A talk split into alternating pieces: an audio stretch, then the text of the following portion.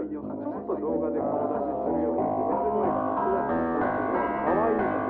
ネ川のほとりで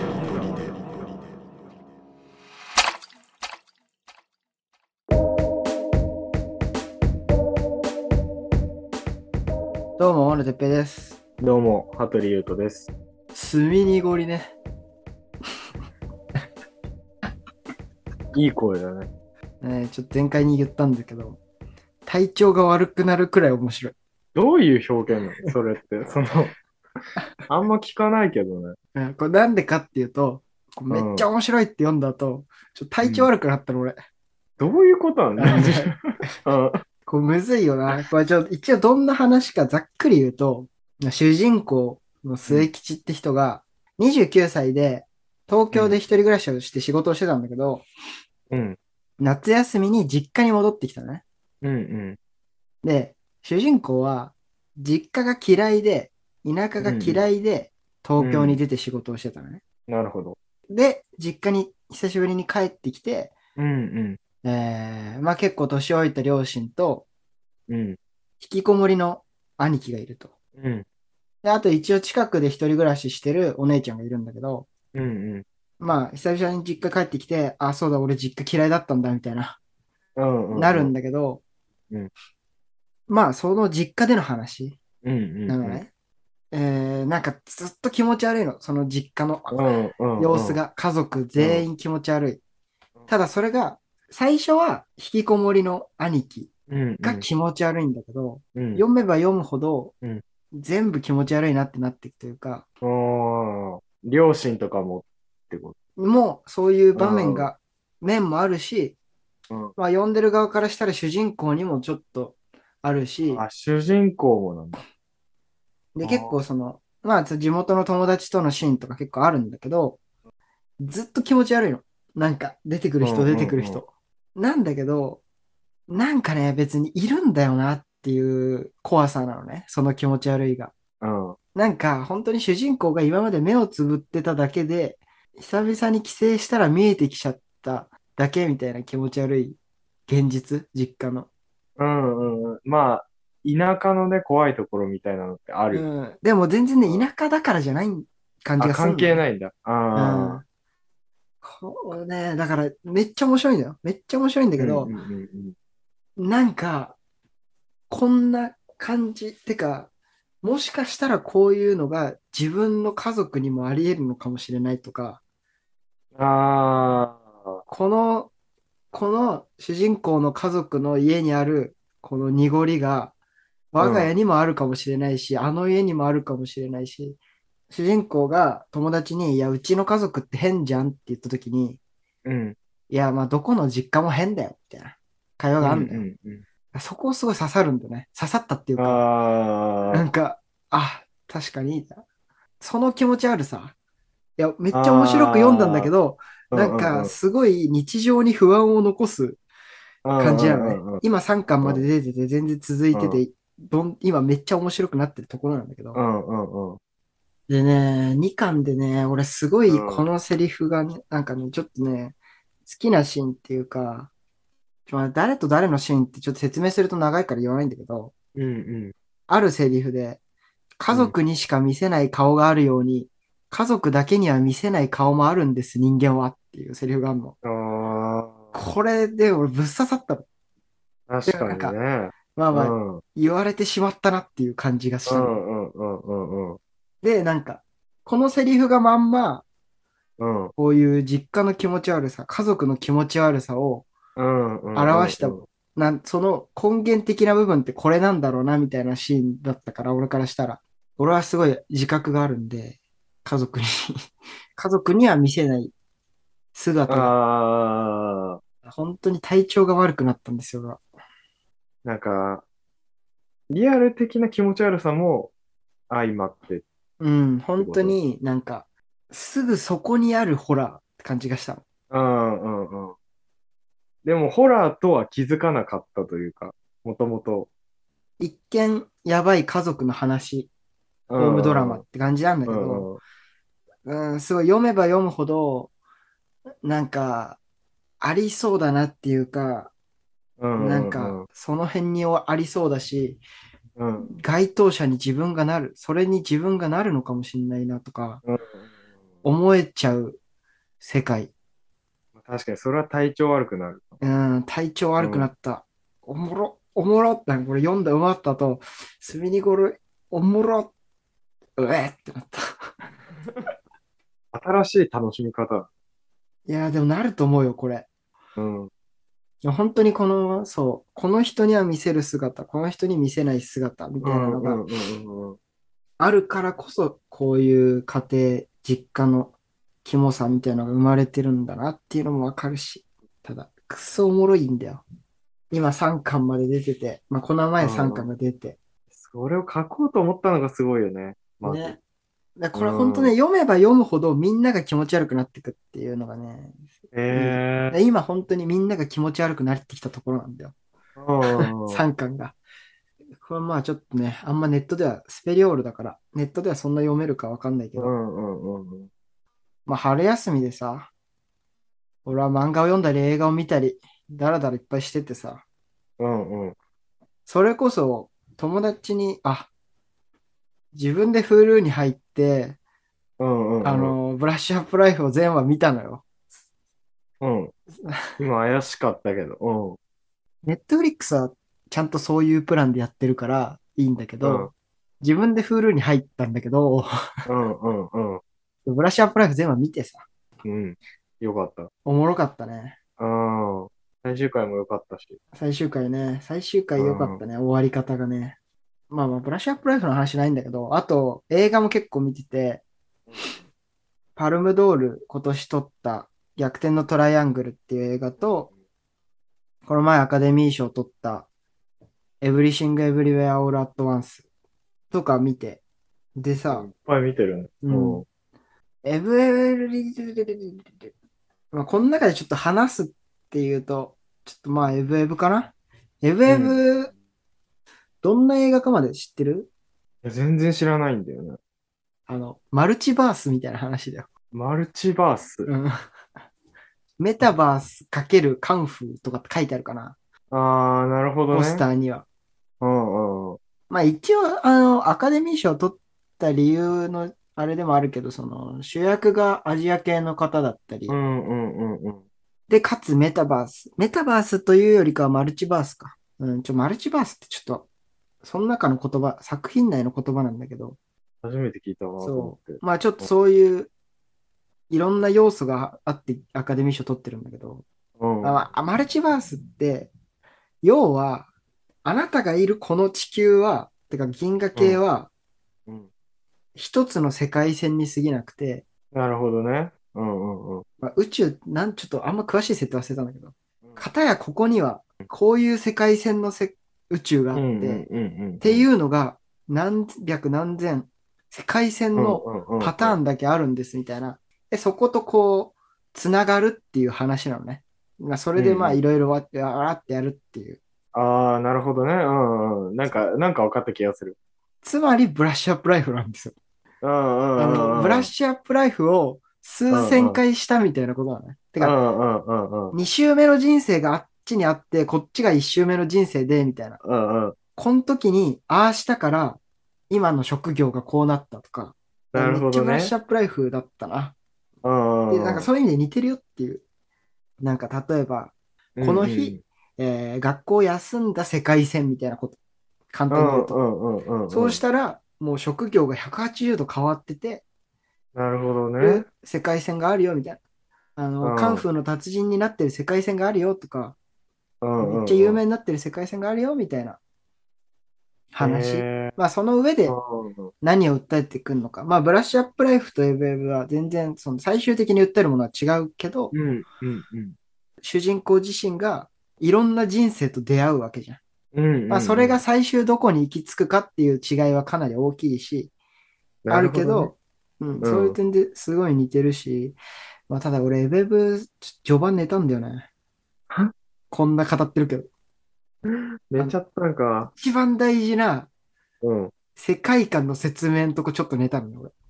で俺今言った説明、うん。そっから先をこうぐーっと見て、うん。あってことは、こういう設定ってことかな って、頑張あ、ってすごい。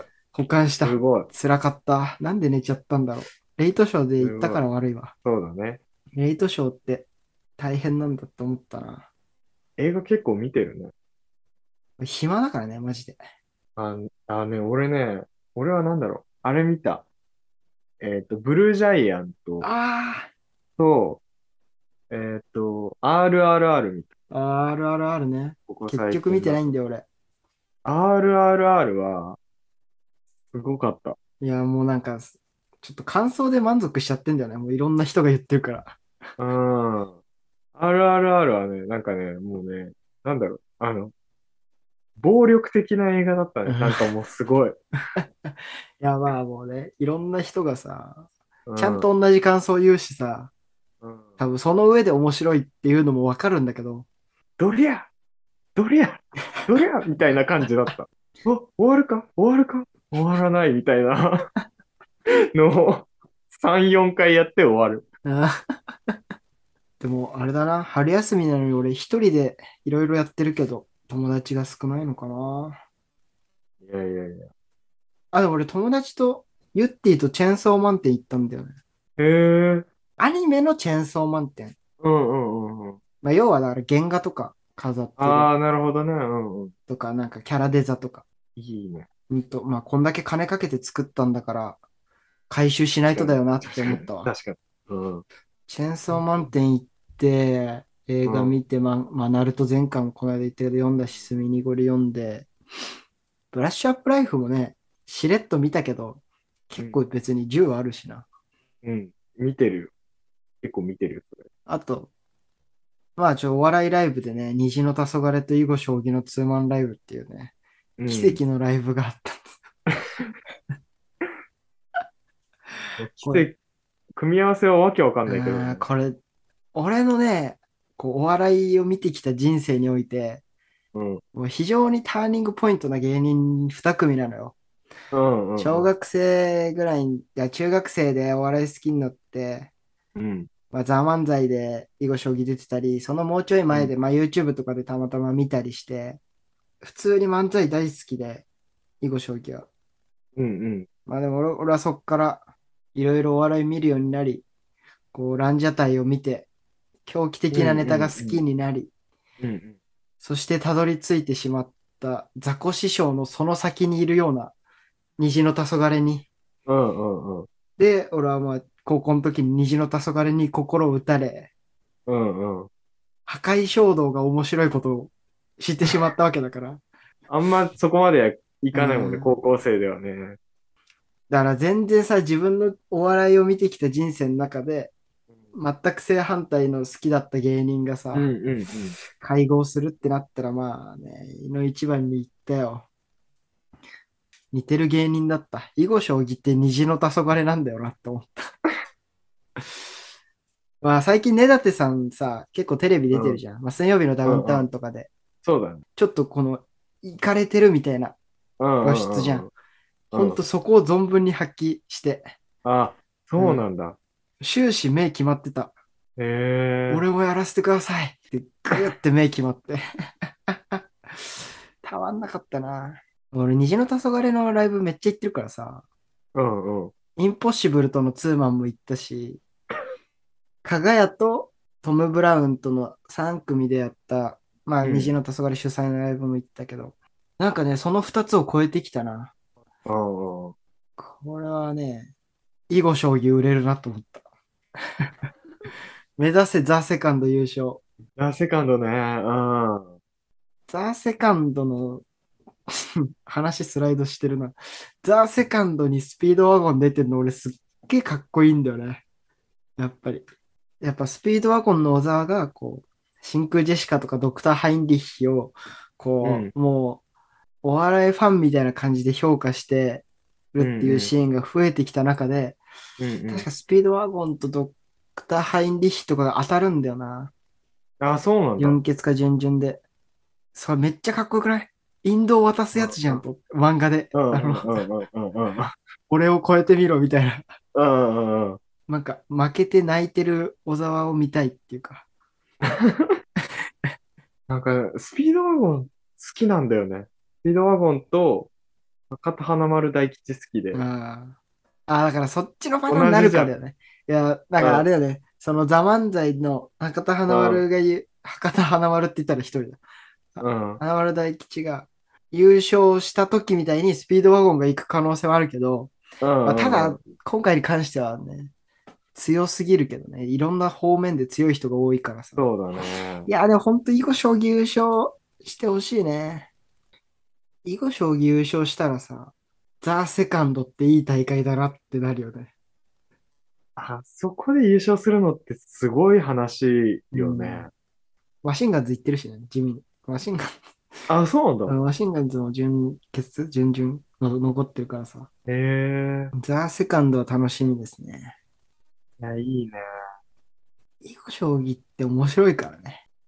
そんな春休みでした。なんか一つを極められないなって思うよね、こういう時に。毎日映画一個見ようみたいなのはにはならなかったんだな、俺は。そういう人羨ましいよね。なんかでも、あれってさ、うん、あのもちろんね、好きでやってる人はもういっぱいいると思うんだけどさ、うん、やろうって決めた人だったらさ、うん。あれ3ヶ月ぐらいやらないと。その、気力で、まずは。まあね、あすごいよな、あれ。その数ヶ月の気力が最初の条件なんだろうな。ああ、そっから先はなんか習慣化するじゃん、多分。日常に入る、勝手に入っていくといううかさ。ん。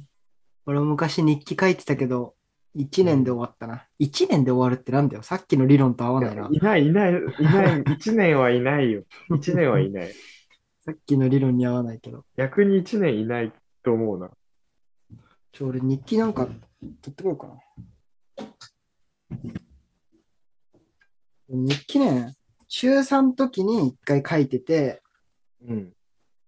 なんかきつくなって、受験中できつくなってやめたかなんかで、ああ、なるほどね。あ、あ、でも違うな。中3の時はね、割とね、1ヶ月ぐらいでね、ちょっとね、きつくなったんだよ。なんか面白い日あるかな。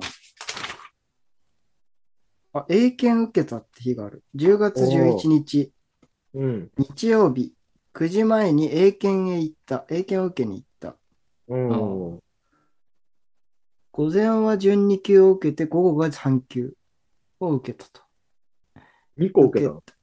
英語の塾、英会話みたいなの通ってて、ああ、言ってたね。まあなんかその、3級は受けようと思ってたんだけど、うんうん。順にもいけるよみたいに言われて、うんお、やったーっつって受けたら全然できなくて、順に確かにちょっと難しいイメージだな。何にも勉強しなかったし、順にが難しいか知らないから、全然むずいよ、じゃあ。そうそうそう、全然難かった。あとなんかあったな。あ、でもそんな、え読むと恥ずかしいことしか書いてないな。ちょっと待って、俺が黙読して笑ってる時間やばいな。それやばい。通学の時間、轟がうるさく、僕は席の後ろの森がいることも、轟がうるさいのもイライラするので、一番前の席に移った。日常すぎるな、中学生すぎるな。えーです中3の時に書いてて、1ヶ月でやめて、うん。その後、俺、やばい日記一回つけてた時期あったの。うん。それこそ、架空 OL 日記っていうのをバカリズムが書いてるんだって知った時に、うんうん。なんかまあ、かっこいいなって思ったのね。うんうんうん。で、俺もやろうって思ったの。なるほどね。すごい、そういうストイックな。ことを俺もやってみたいなって思って、うんうんうん。でも、真似しちゃダメだと思って、まあね、そこは違う。うん毎日、うん。あの、違う職業の人の日記を書いてたの。それは真似じゃない？うん。真似だよね。なんかこ、れは真似じゃない？消防士とか書いて。うん。結果やっぱ架空 OL 日記って、バカリズムが OL として3年間も日記を書いてるからやばいのであって、うんうん毎日違う職業の自分の薄い知識で日記書いてても、ダメなんだよね。そうね。うん。それはキッザニアだよね。そうだよ。うん。その職業のことを書くために勉強したとかならまだしも、うんうんこの職業わかんないから書けないわってやってたらダメだもんな。うん。うんうん。でね、俺多分その日記ね、高校ぐらいでね、ちょっと恥ずかしくてね、捨てたんだよ。あら。それだけ。破り捨てたの。で、高校の時に A4 のノートで日記を書き出したんですよ。おー。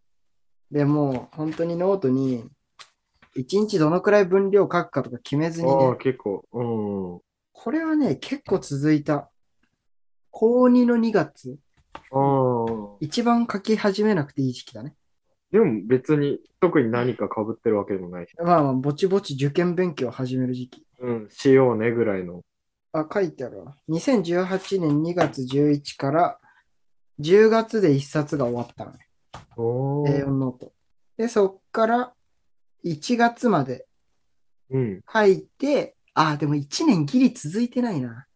それで本当に受験が直前になってさすがにやめたの。うんうんあ、じゃあ、でもまあ、じゃあ、あれだね。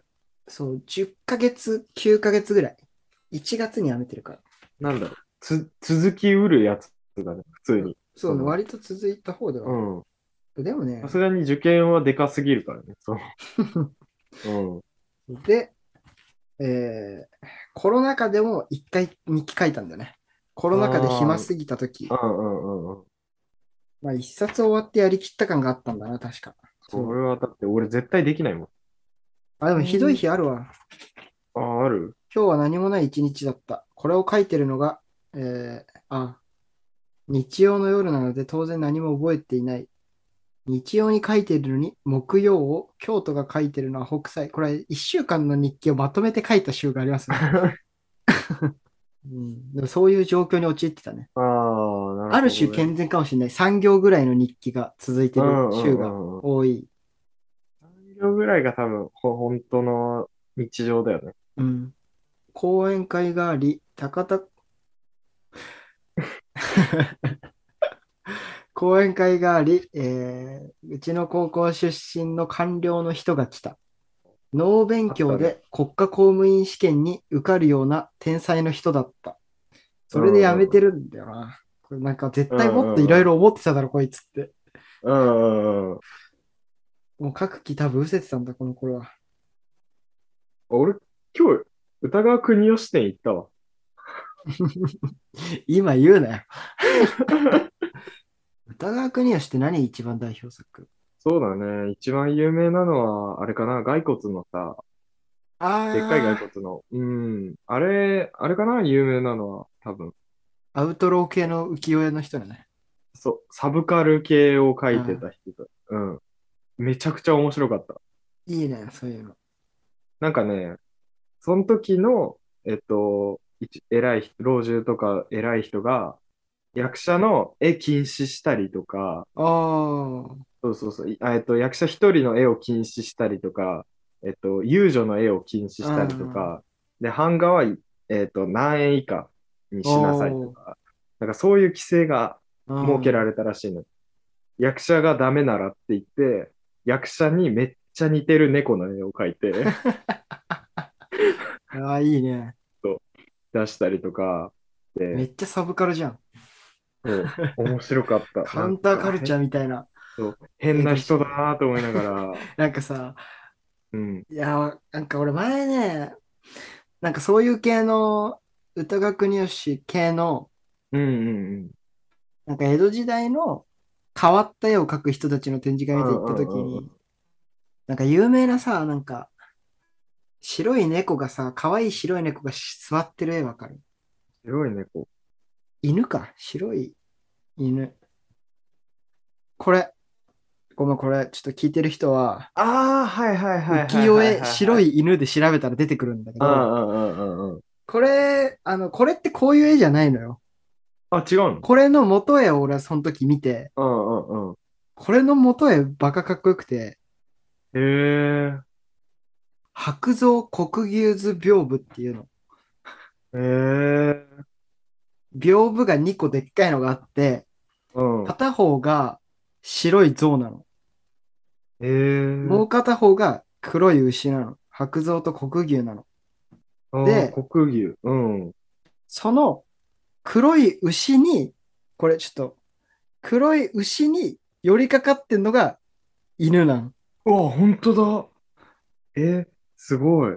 で、この元絵バカかっこいいのね。白象、うんうんうんうんちょ、これはちょっと聞いてる人調べてください。白象黒牛図屏風はバカかっこいいのよ。俺さ、これを見たときにさ、まあ、歌が国吉もそうだけどさ。